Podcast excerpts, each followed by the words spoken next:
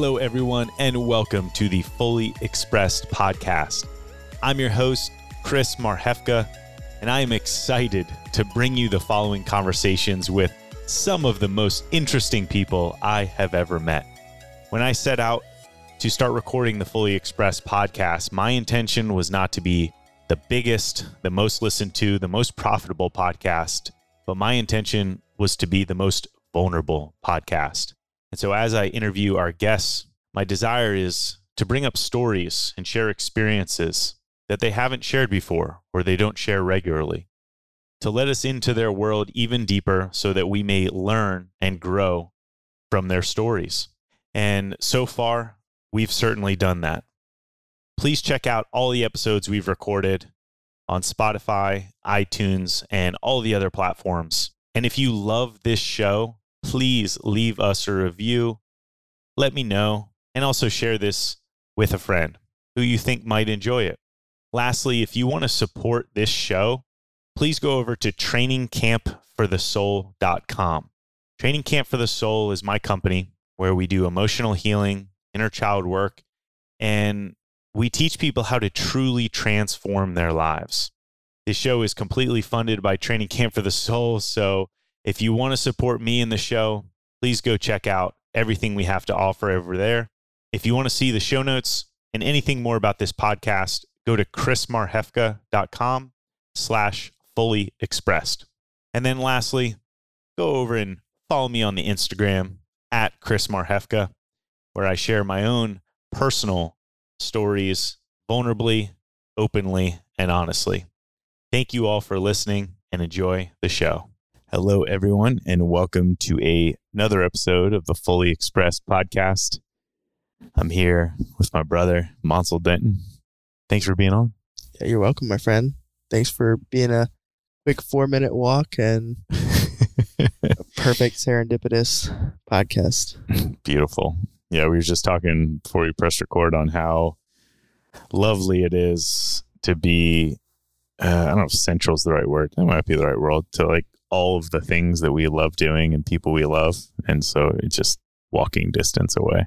Yeah. I frequently tell people when they ask why I don't live in the country, given everything that I do, Mhm. they're like, why, why don't you live out in nature? I'm like, there's only one thing that I care about more than nature, and that's people. Yeah. And yeah, being in downtown Austin hmm gives us plenty of opportunities for people. Yeah. I'm leaning into that at this moment right now as I'm making that decision whether to stay in this cool little bachelor pad that I have here in the middle of Austin or moving out on some land in the country. And no decisions yet. Yeah. I think it's possible to do both. Yeah. Yeah. My Mm. dream is have a little ADU hmm apartment complex or like apartment above someone's garage hmm and then Yeah. live out in the country most of the time and just I love that. I love that. And I imagine I would I would love that, especially for like this season of life where I want both. And then as I get more hermit mode, I'll probably ease more out into the wilderness and Yeah. Yeah. Cool. I find myself single, so I, uh, find myself single. so I will be in the city for some time. yeah. Yeah. You want to talk about that first? sure.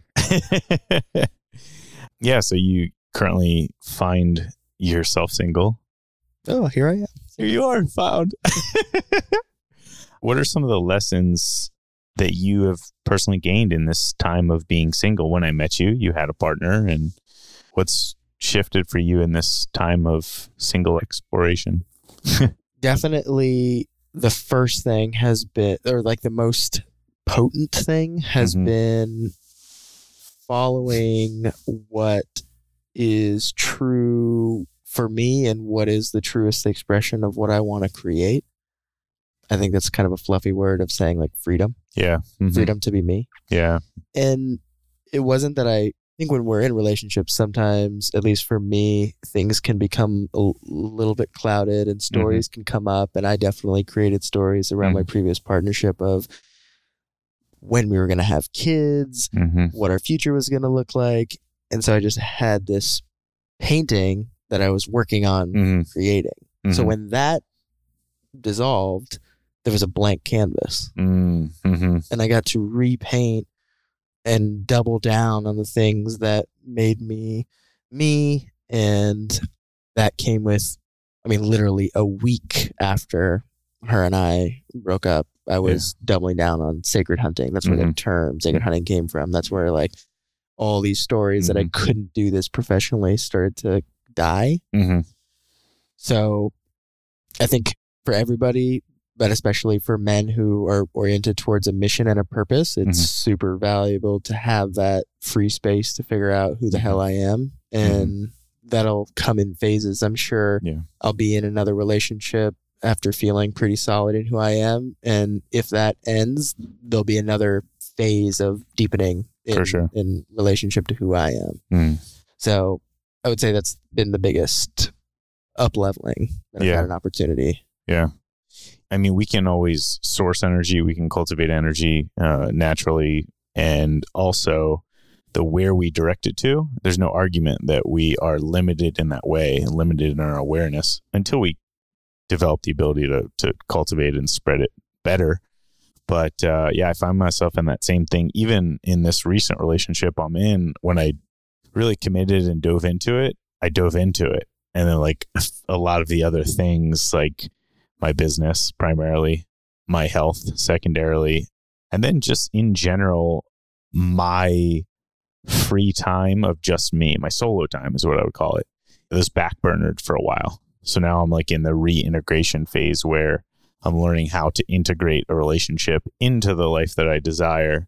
And yeah, it's just like another level of learning because similar to you, like in that last relationship with Bryn, I didn't know how to do that. And so it was like, okay, got to be an all in this one or got to be all in this. And I find that the masters who are doing it well and learning to do it well have been through these seasons where they've had to swing to the extremes. I talked to Stephanos a couple weeks ago and we talked a lot about partnership and fatherhood and how just you can learn from the previous seasons and then like carry those into it. And just like learning the idea of like minimum viable energy in like all the other things while you focus on one. Yeah, it's funny. Now that you say that, for one, I realize I have the opposite mm-hmm. side of the spectrum to integrate because for the past couple months, I've dealt with my own health related stuff with mold and not having a stable place to live in and things like that.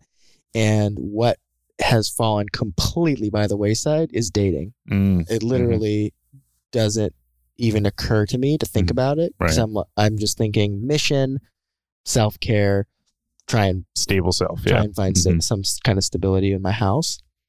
And I can see how it would be super valuable for me to learn how to integrate a relationship with another human being mm-hmm. in a mm-hmm. more intimate way where I'm not so completely obsessed with mm-hmm. what I'm creating.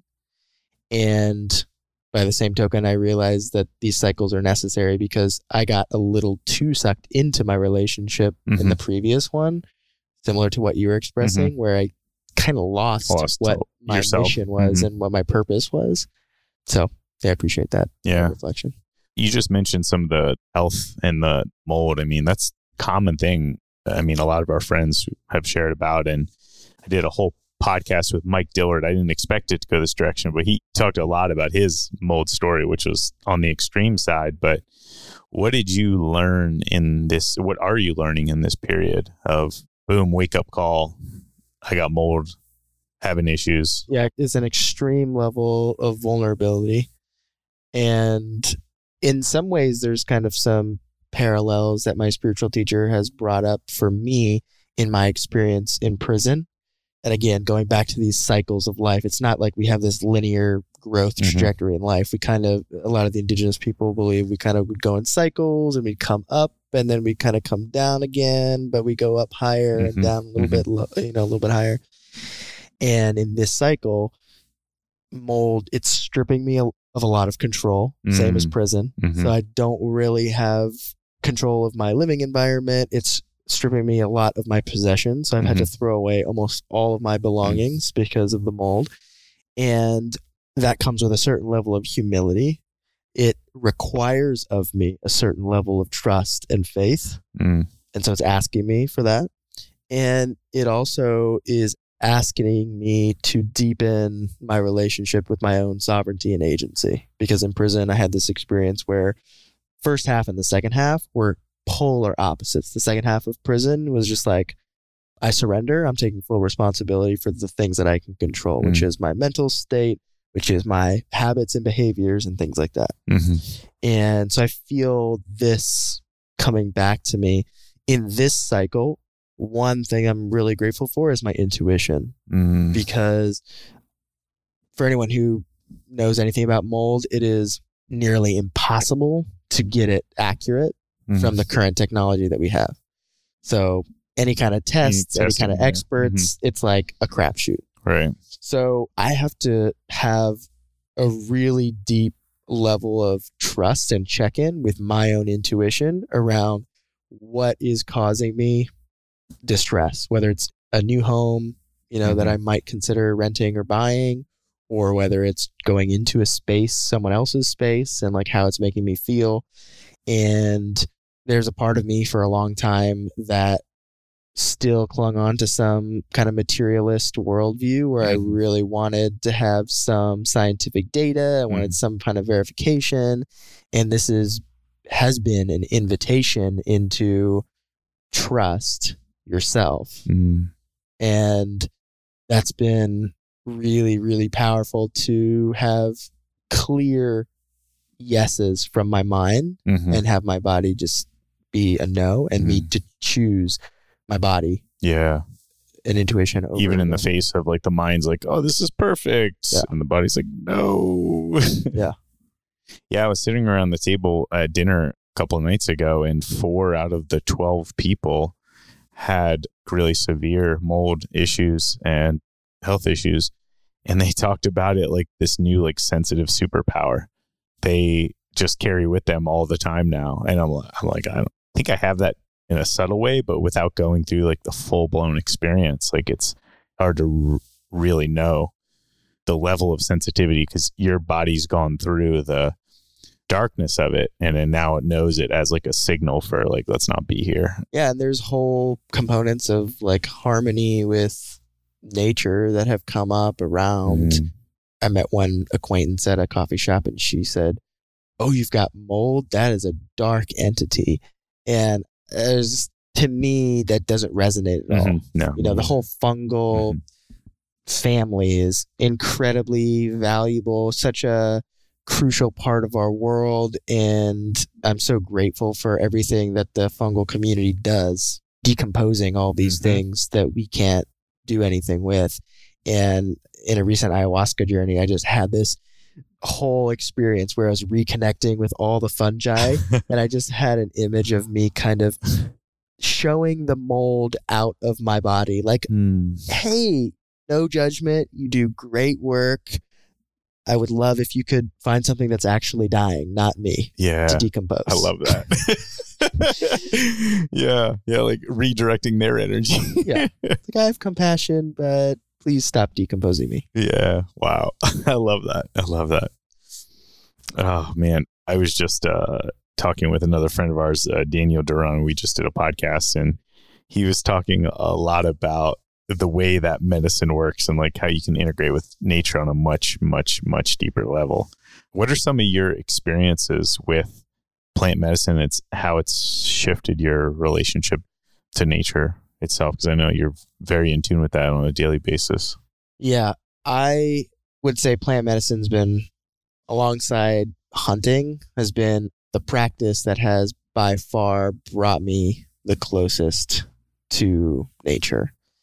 And I think some of it is the felt sense of interconnectedness that most people experience. It's one thing to intellectually know it, it's another thing to feel connected to it. And that's been obviously very profound. I get the sense these plant medicines, oftentimes they'll amplify what already exists. And I have, I'm a manifesting generator.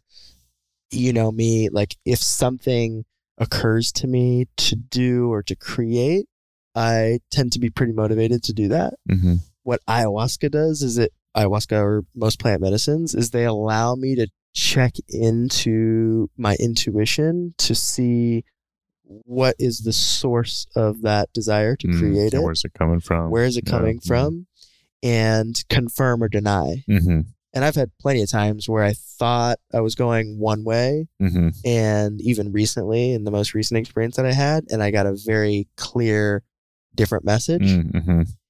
and i think it just allows me to really connect to who i am more Mm. and i think universally given how disconnected many people are compared to Mm. Yeah. our ancestors it's a kind of just table stakes for allowing us to check into ourselves and that's not to say we can't do it otherwise Yeah. but it's a more readily available way Yeah, for sure. Yeah, it feels like a really solid tool to break through like modern programming and get back to that ancient wisdom just like that. In addition to like these practices, like that practice you just talked about, you talked about hunting. And I know that's what a lot of people know you as sacred hunting guy. Yeah. What's your story of getting into it? What drew you to this world? when I look back, what drew me to hunting was trying to create for myself a meaning around masculinity. Mm, I grew up, my father was present, but emotionally wasn't present. And I just kind of had a hole around what it meant to be a man. mhm, And, you know, I mentioned going to prison and getting arrested and some of the realizations that came with that. But almost all of those experiences in my life were related to defining masculinity in a way, specifically around women. mhm. So I realize what it's not. Yeah. Very hard lessons of Yeah. what masculinity is not. hmm And then I start to explore things. And at the time, I had no idea that it had anything to do with masculinity. It Mhm. was, again, just what is calling me. hmm Jiu Jitsu called me for a season of life or did it for a few years. hmm And then hunting was calling me. And I went to that. And these were practices that there's somewhere in our DNA as men, this like combative fighter hmm kind of component Yeah, the warrior. The archetype, warrior. Yeah. and also for sure hunter archetypes hmm the killer the provider hmm all these things and that's what drew me to the practice i didn't have the words for it then Mhm. but it was clear that's what i was seeking to fulfill in myself and to more than just reading a book like The Way of the Superior Man, which Yeah. is a fantastic Yeah. book, but it's different to embody masculinity through specific practices than to read about it. And it's also different to lead it, which is, you know, why I'm so grateful for the work that I do now, because it's a whole nother level of Mhm. stepping into masculinity. Yeah. What are some of the things that happened for you when you started to lead these experiences for other men? For one, I learned how to hold space so much better. Mm-hmm. because it's one thing to I'm a planner and I can organize things and I can set everything up the way that it, you know it needs to look so it's like minute by minute schedule. And none of that matters when you're hunting because you remember we went Yeah. to Colorado and you take a shot on an animal and now you got to chase it and now it's dark and Mhm. now it's like you're running through going on Mhm. other properties and trying to figure out what the heck is going to happen and as i'm holding space for that Mm-hmm. that was a perfect example we wounded an animal Yeah. and so now i have to how do i hold space in a way that okay the whole schedule or itinerary is out the window Mm-hmm.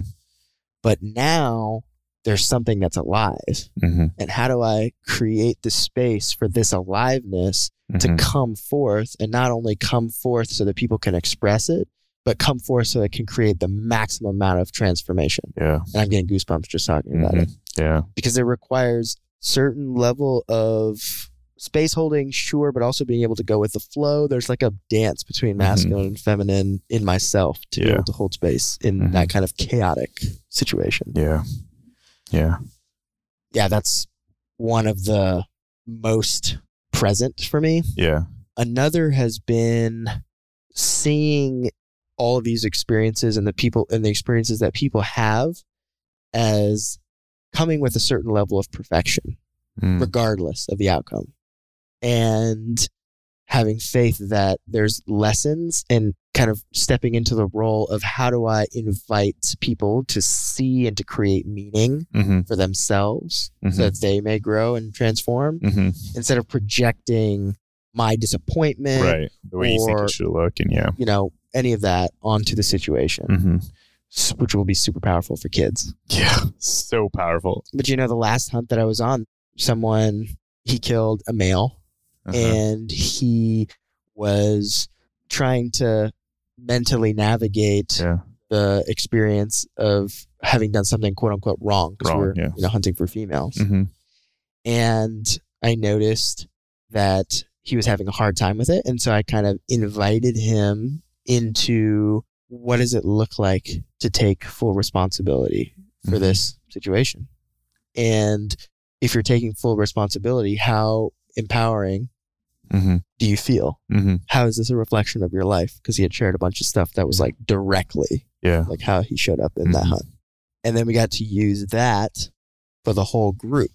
Like Mhm. how have each one of us, myself included, not been taking responsibility in our Mhm. life?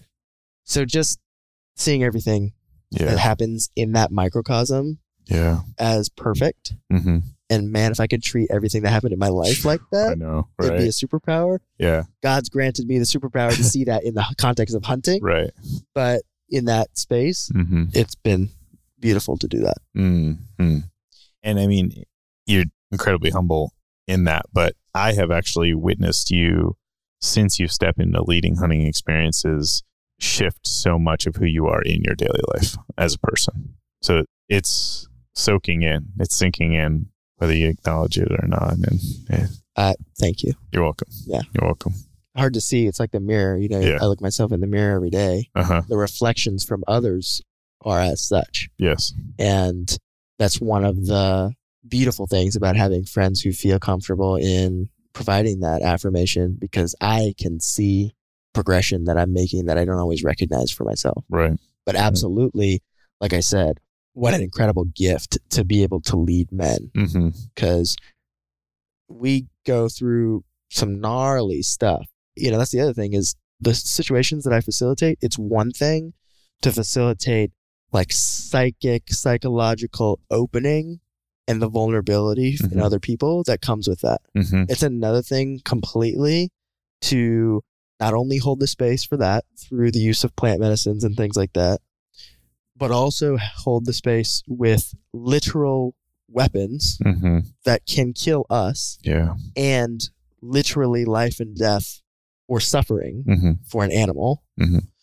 For lack of a better term, it's just intense and it's Mhm. really big energy. Mm-hmm. And it calls forth the most in me Yeah. to be able to consistently hold Mhm. space for that. Mm. And do you find yourself after holding that space? Do you find yourself drained, needing recharging, solo time, or you? Does it fill you up, energize you? Could you do it all day, every day? I've Or both. experienced a transition. For a while, it was very draining. Mm. Mhm. draining to the point where at the end I would want to get home and I would want to have my own space and not talk with anybody, not nothing. And I imagine part of that was one, I put a lot of pressure on myself. Mm. Two, if I'm an artist in anything, I'm an artist of experience. Mm. And when it doesn't look right or something doesn't happen, no matter what everybody else says, I can see things like aren't going right and they they bug me, they Mhm. irritate me. And then there was also a certain level I mean, I think it all boils down to confidence, but there was also a certain level of I have started to facilitate for people who maybe five, six years ago I literally thought were untouchable, Mm. you know, like celebrities yeah. and things like that. yeah. And that's another thing that's really helped for me has just been can you facilitate for your idols? Yeah. Mhm. And when I've been able to do that, the universe is like, I think in those instances, is to trying to show me a mirror that this is your gift. Mm-hmm. It is not, it is my gift. Mm-hmm. It is not my gift because I'm so special. It's my gift because it was granted to me for a purpose. Mm-hmm. And I can step into that with complete confidence. And that's more of the way that I feel in the situations now when someone says, Hey, spur of the moment, can you facilitate this? There's just a knowingness Yeah. that, like, I got this. Yeah. Because Mhm. in this very small intersection of spirituality and hunting and indigenous ways of being, I'm one of the best in the world. Mm. And it's a micro, micro niche. Yeah. But that just confidence Mm. has been very rewarding to have through that experience. hmm I got the gift of that. I didn't even know it of doing it without knowing who I was facilitating this one time. And I found out later that they were the co founders of one of the largest, a very large personal development company. And it was like, I found out after I was just doing my thing. And that was the moment where I really shifted into world class at what I do in my mind, in my own confidence in my abilities. Yeah. And that was where it shifted for me. And I got the gift of not knowing it. Yeah, it's beautiful too. yeah. And I will not create any kind of like false modesty. hmm Definitely great at what I do. Mhm. And there's a certain amount of confidence that is required to make the experiences even better. Yeah. hmm more transformative. Yeah. So if I can fully accept and embrace my gifts, then I can just come at service with more Mhm. confidence. If I can Mhm. come at service with more confidence, then I can serve much better. For sure. And I find that there's like really clear direct correlation there's been for me with when I am, say, I'm putting on a retreat, it's five days. And if I'm fully there for as many moments as possible during those five days, I grow like 10 years in, as a facilitator. But if I'm like not dealing with my own shit and I'm like kind of checked out during the session or not listening, I don't have the same experience. It's like, oh, that was good. And like everyone got a good experience, but I didn't grow as much. And so I have like really shifted my mentality in because before it was like I, I was in a similar place where it was like, I have to do this thing for these people. And then something changed where I just became this like really deeply present observer to the point to where like I could do it all day. It lit me up and I was noticing like the subtlest things, like even how I position my body when I'm facilitating and the energetic exchange was happening, things I'd never noticed before. And like those were the things that took me from just this average, like holding a container to, yes, world class. And I see that for you as well, your ability, especially in those environments, to be acutely present to all the moments of opportunity for yourself and for others. And going back to that experience in Colorado, that was a growth for me personally. Uh, a lot of life lessons came through for me, and that growth for me as a hunter, but also was a growth for me as a facilitator, watching how you held that space that night, because every single person was dealing with it in their own way. And you could almost feel it in the house when we got back.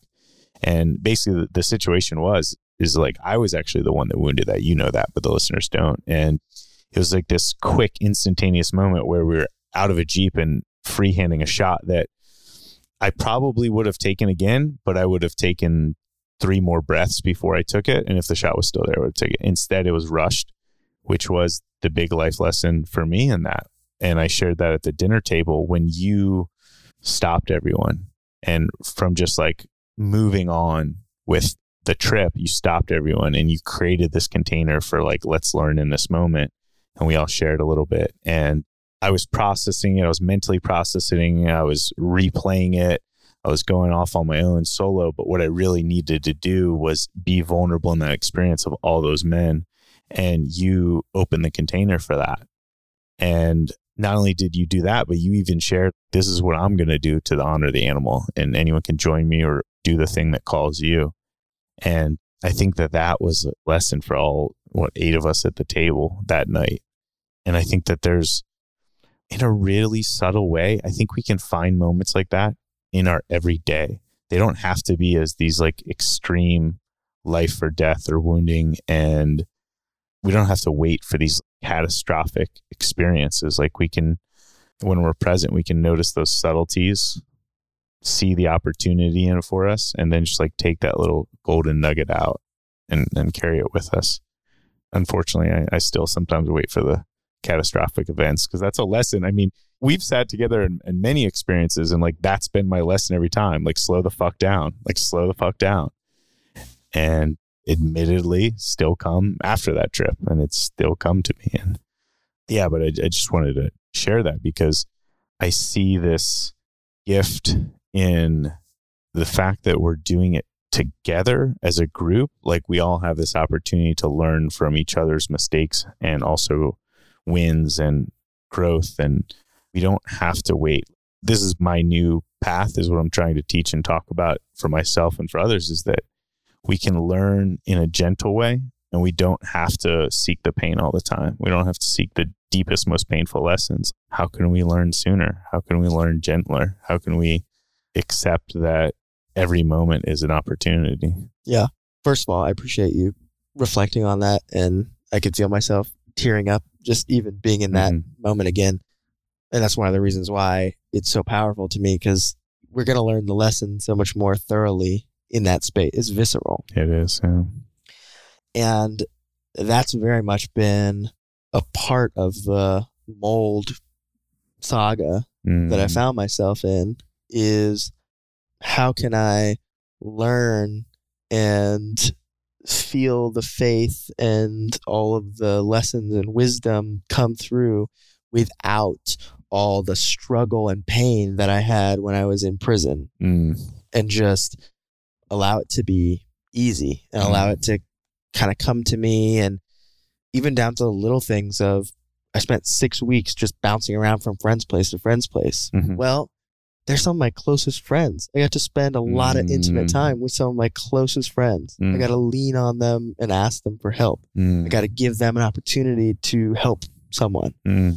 And that's also one of the things that has given me a big shift in my facilitation lately and why it's not draining anymore. Mm-hmm. Because when I can be fully in a place of service and I'm out in the hill country and I'm spending time outside, it doesn't even occur to me to think about I don't have a home. Yeah. I'm sick, all these things. Yeah. And so I very much appreciate that path of learning and the masochistic side of me that loves deep, dark, yep, and dirty. Yep but, but I will take plenty of lessons from the joy and lightness too. Yeah, yeah, for sure. Let it be easy unless mm-hmm. it's not, and then let it be hard. That's fun too. We've casually skipped over it probably three, four, maybe five times. But I want to circle back to this. Some of the listeners that don't know, you're probably like, who the fuck is this guy? Because knowing the man- Mansal I know now, it feels so silly to me that you were ever in prison. I mean, sort of. Let's be real. I have a ridiculous we, we risk be, threshold. Yeah, I know. I know. I was, yeah. I was like, we all could be. Uh, this fine line here, but clearly, you talk about it often. You talk about it openly. You have on this podcast. I mean, a, of pivotal time in your life, as I imagine it would be for a lot of people. What do you want to share about that time of being in prison, and then coming out and being a felon. I mean, do you still feel like that weight of that? And I, I think 100%. You, yeah, I think you do. Yeah. Yeah, I feel the weight still to this day. And strangely, it's one of the things that I have the most empathy for. Mm. I have, I think the last time I saw you, I had a place that I was trying mm-hmm. to rent. Yes. And I was just fully transparent with them yeah. around everything, including this is what's going to show up on a background check mm-hmm. and this is what i learned and this is how i've changed mm-hmm. and everything and the guy like responded that he wanted to get on a phone call the next day and then he ghosted mm. and i just have empathy because yeah. you know these so many people who see it and there's so many different options and if mm-hmm. they don't have the connection with me then of course they're just going to be like uncomfortable yeah and that's how it is so many millions of people in that situation. Like Absolutely. checking a box and then being limited in jobs, renting, all these things that Yeah. I mean I take for granted. Yeah, absolutely. And honestly, even I take for granted the fact that it doesn't bother me Right. and the fact that I know I will always find a way. And I just mm-hmm. have this kind of indomitable will when it comes to in these kind of conscientious circles, especially in the work that you do, we all learn about the stories that we create and how we can create a reality and things.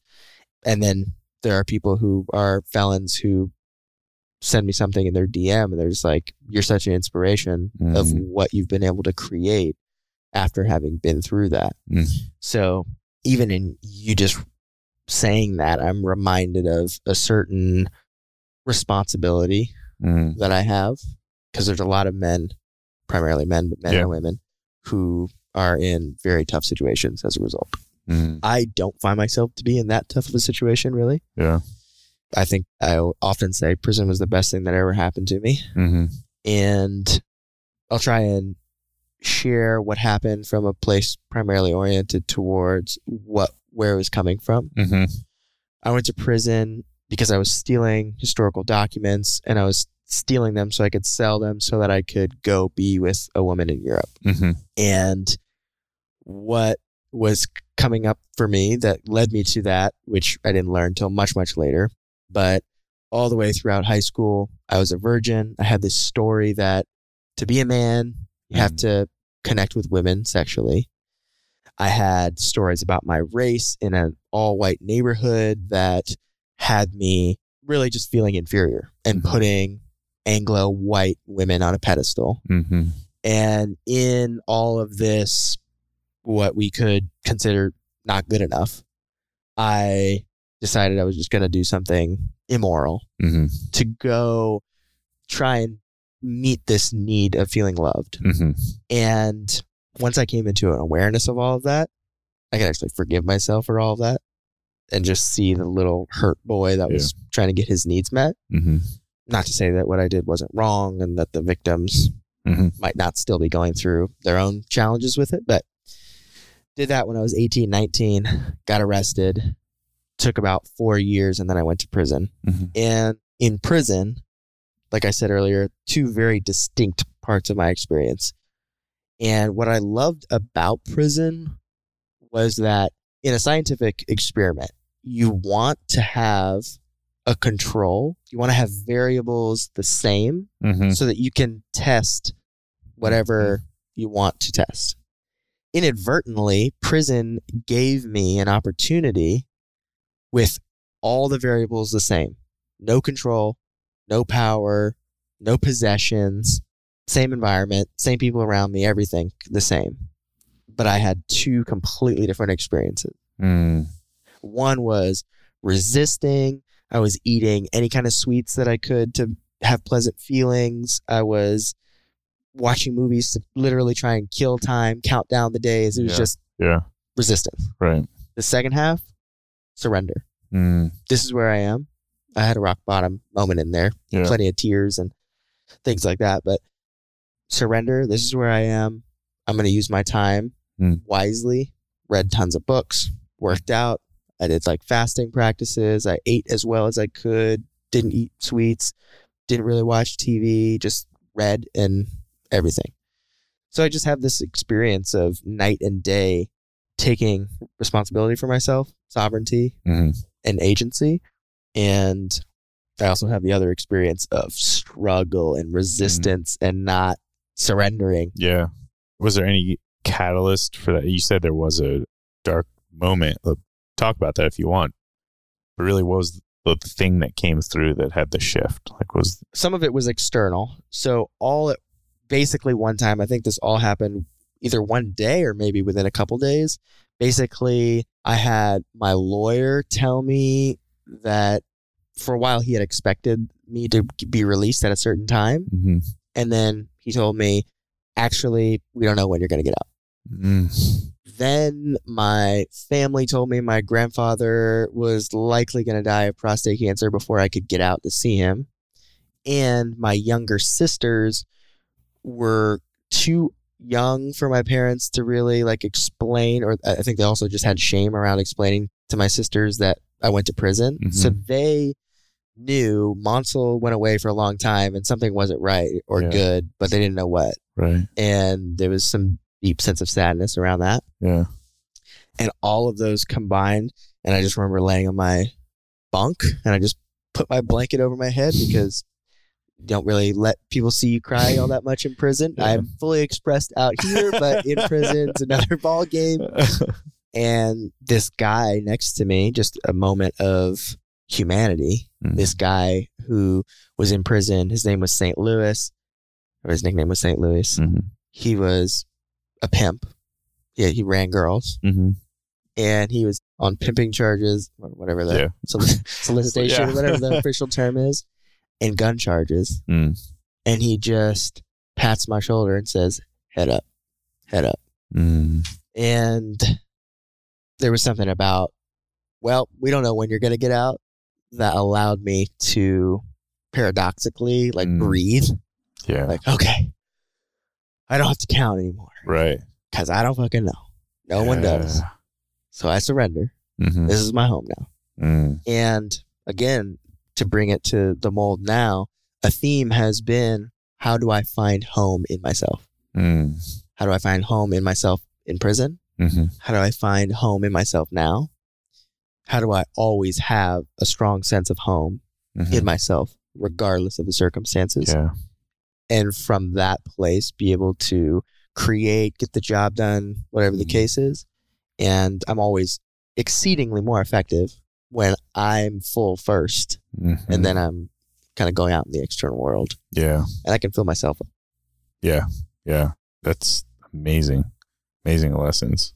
And it applies to any situation in life, really. It's like when we make that choice to stop the resisting, the counting down. It's just like what came to me as you were sharing that. I was like, that's literally people's life. So many people's life is just counting down. Yeah. Counting down the hours in work, counting down the days till something happens and they this, then counting down the days till they die. Then it's just like in that moment, I had like a lot of empathy for humanity in the prison of our own making. Totally. hmm And I'm not out of it Yeah.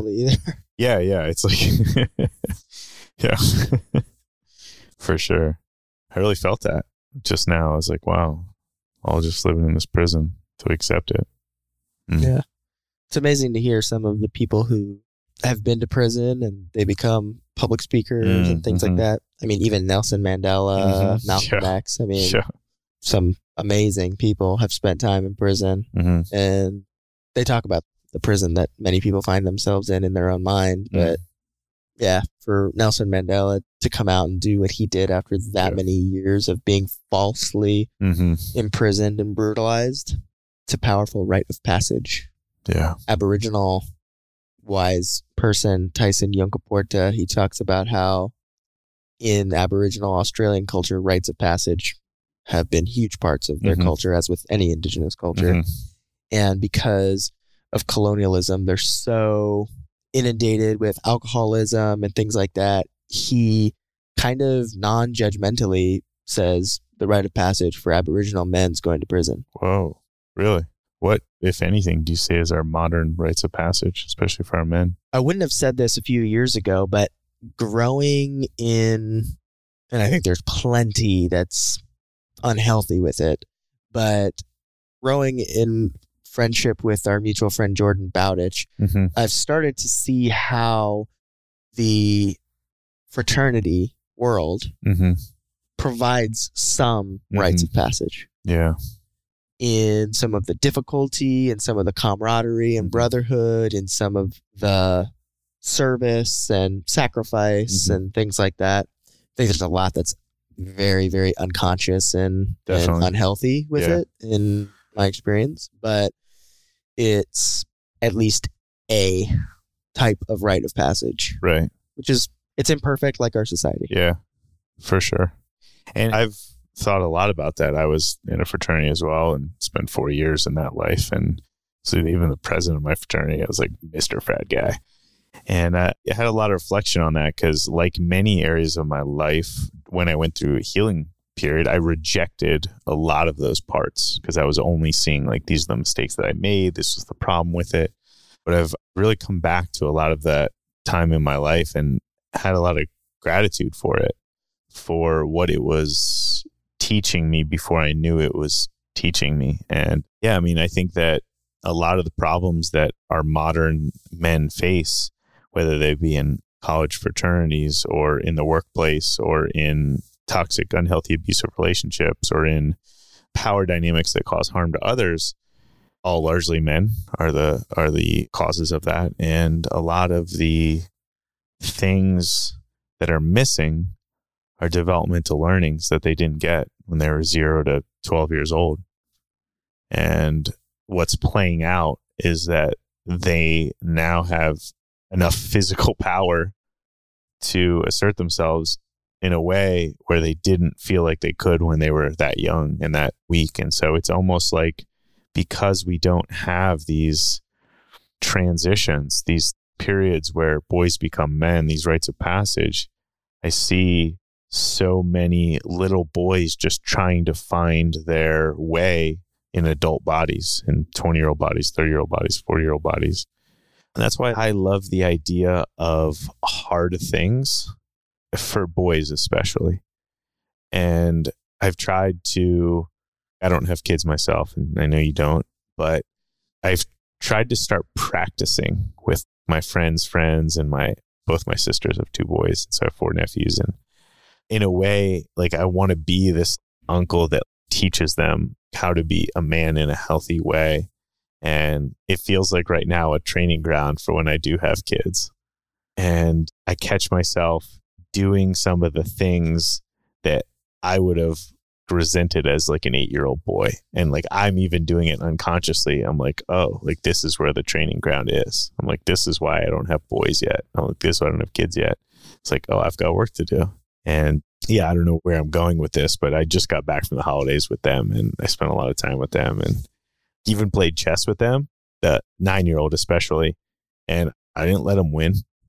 I didn't let him win one time and he was getting frustrated and we talked it through And i was like what are you feeling and okay like what did you learn from that and we like had that dialogue and that was like such a proud moment for me as an uncle yeah put him through a challenge where it was clear like he wasn't used to losing at things yeah it's interesting that you mentioned that as an uncle because i do believe rites of passage are super super valuable especially challenging ones for younger or transitioning males what I think has been even more important for me and is definitely the way in which boys were raised in indigenous mm-hmm. cultures is adult mentors, mm-hmm. non parental. Mm-hmm.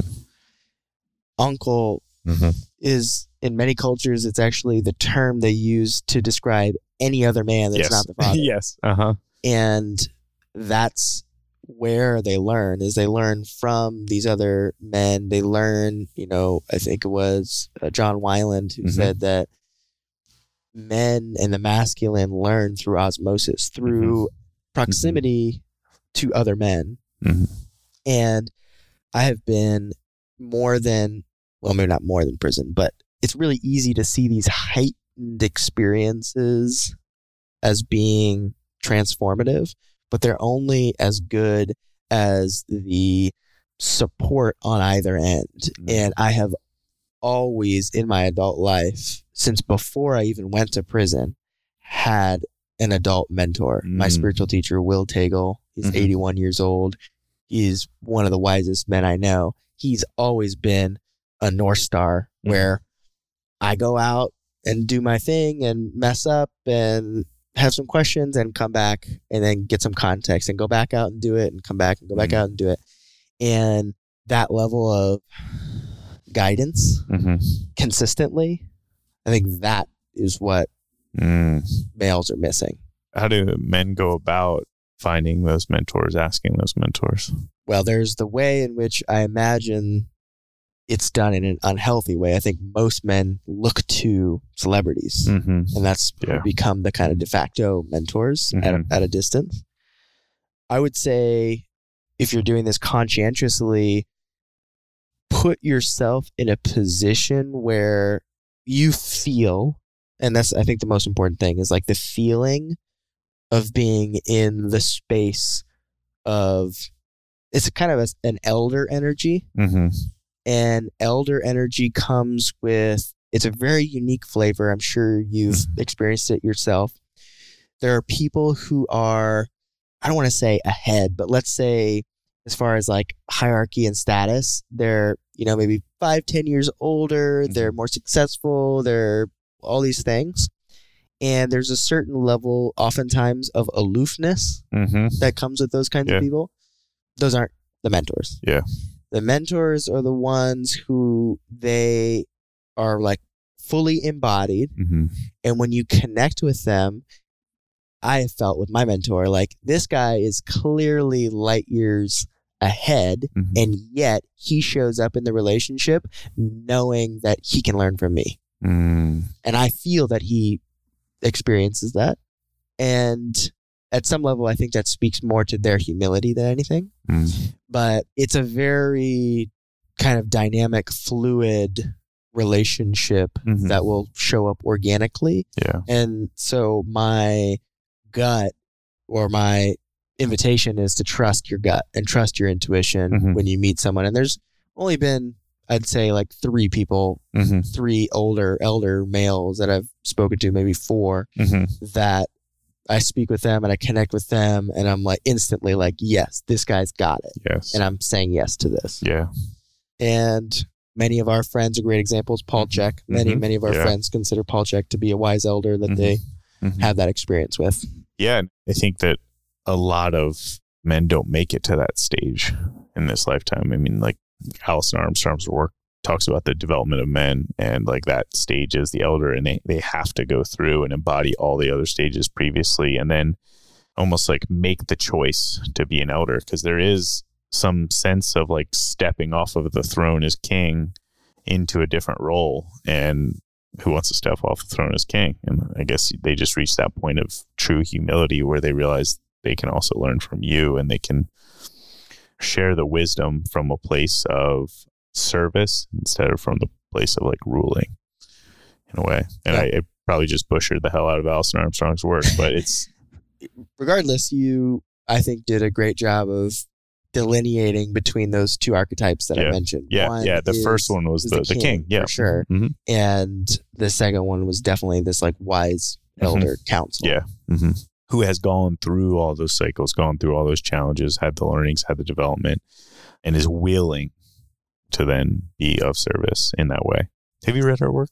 I haven't. No. Love it. Love it. Especially the amazing development of men. It's I recommend it to really anyone who's raising boys, but also it was helpful in me and my journey. Yeah. Yeah, totally. And also, I can feel as soon as you said it, Uh-huh. it's like the part of me that wants to perfect my work is like, oh, must learn the things to Yeah. facilitate, which I'm sure will be helpful. Yeah, for sure.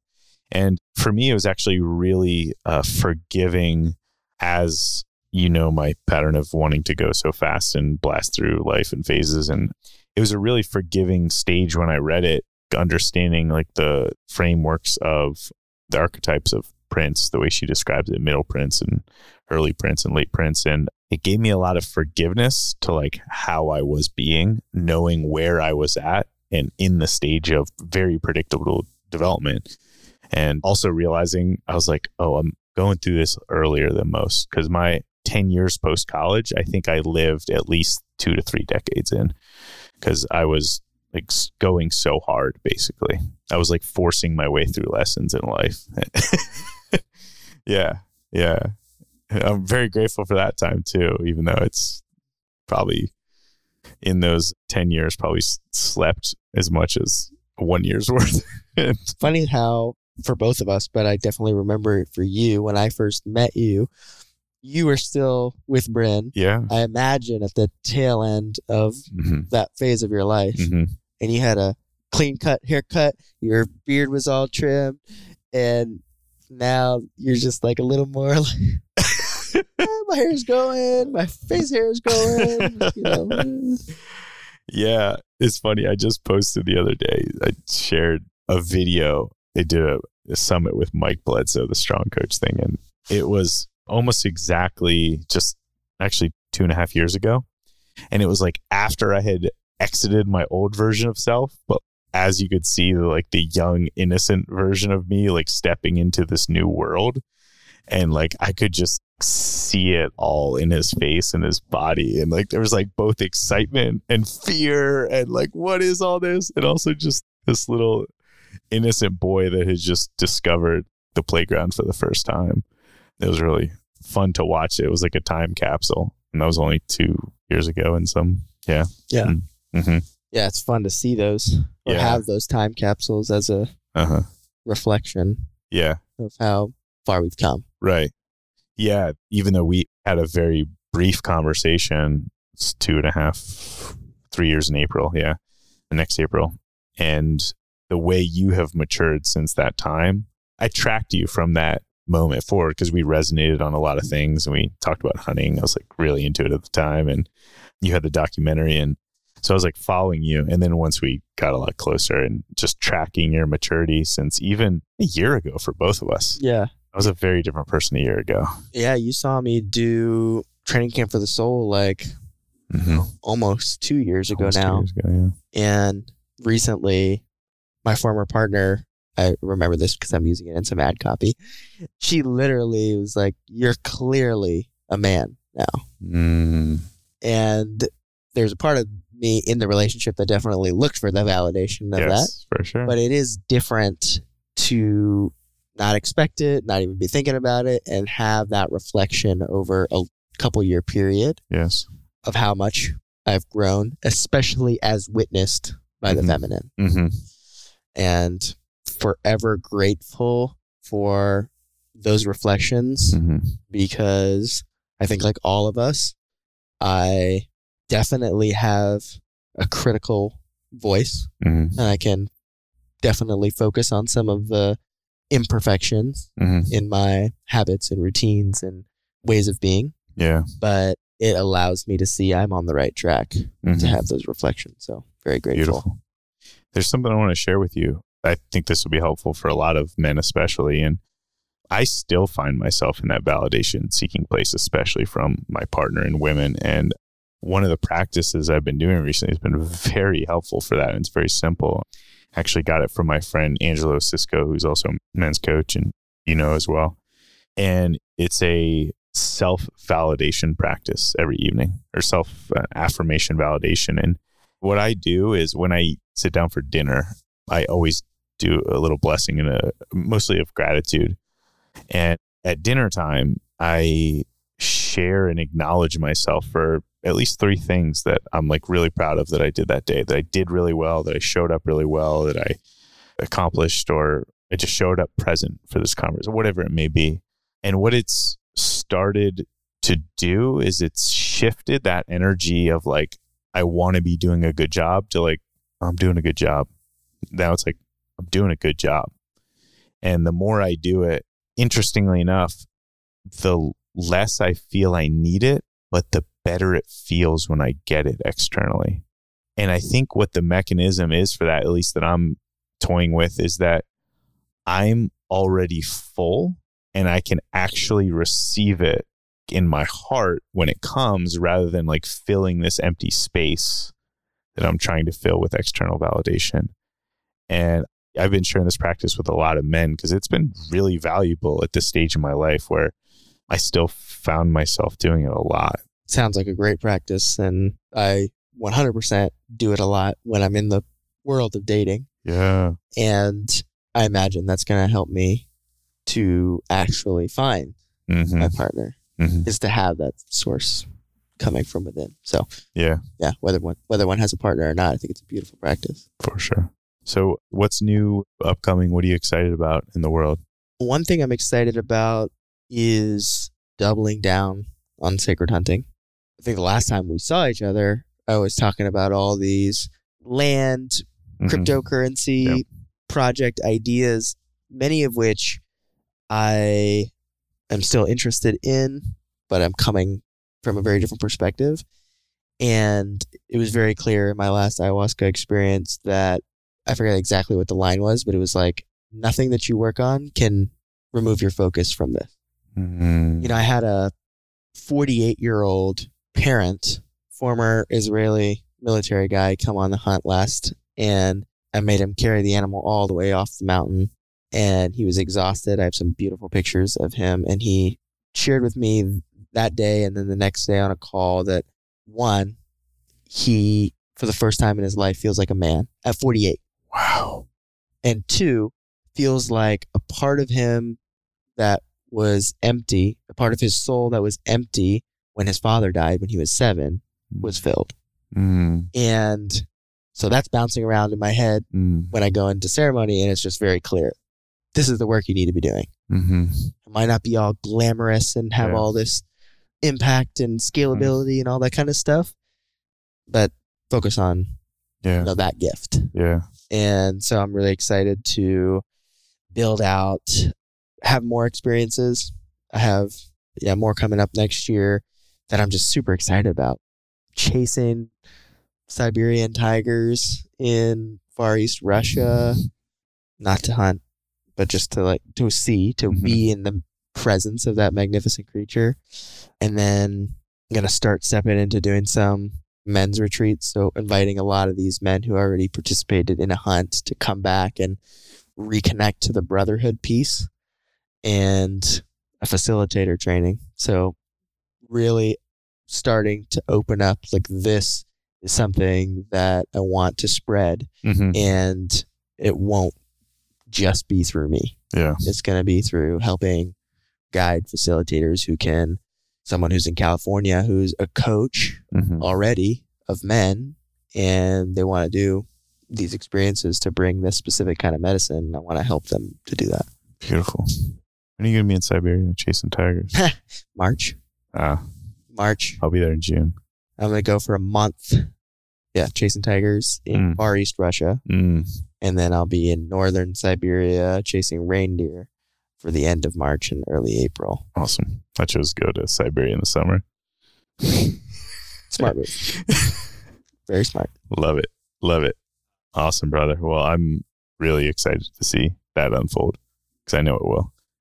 And yeah, just really grateful for you in this world, in my life, and the work you're doing because a lot of mutual friends and mutual connections and referrals. And I see so many men that I've worked with and I've connected with go through and experience a hunt with you. And it's, it's just universally impactful for men, uh, especially. And so thank you for continuing to double down on it, even when that urges to sometimes go and whatever. Yeah. Thank you. Yeah, thanks for that reflection and thank you for the support that you've provided for both facilitating and attending. And yeah, it's beautiful to be witnessed by anyone, but even more valuable to be witnessed and reflected upon by someone with uh, the skills and uh, the way that you show up. So it means a lot. Thank you. Received, brother. Where can people find you if they want to learn more about sacred hunting, all these experiences and programs? sacredhunting.com. It's the easiest.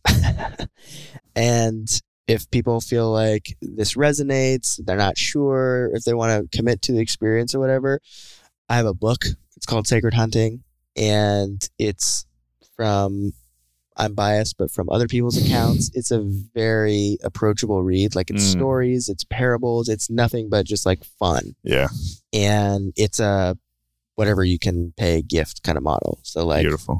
if you want to say yes in a small way, sacredhuntingbook.com. Mm. If you want to see what the experiences are like, sacredhunting.com. If you want to just see me produce, I would say above average content on Instagram, then you can go to at Mansal, M A N S A L D E N T O N. well above average. Significantly above average. uh, I attest to that. I wrote a five star review over your content. Yeah.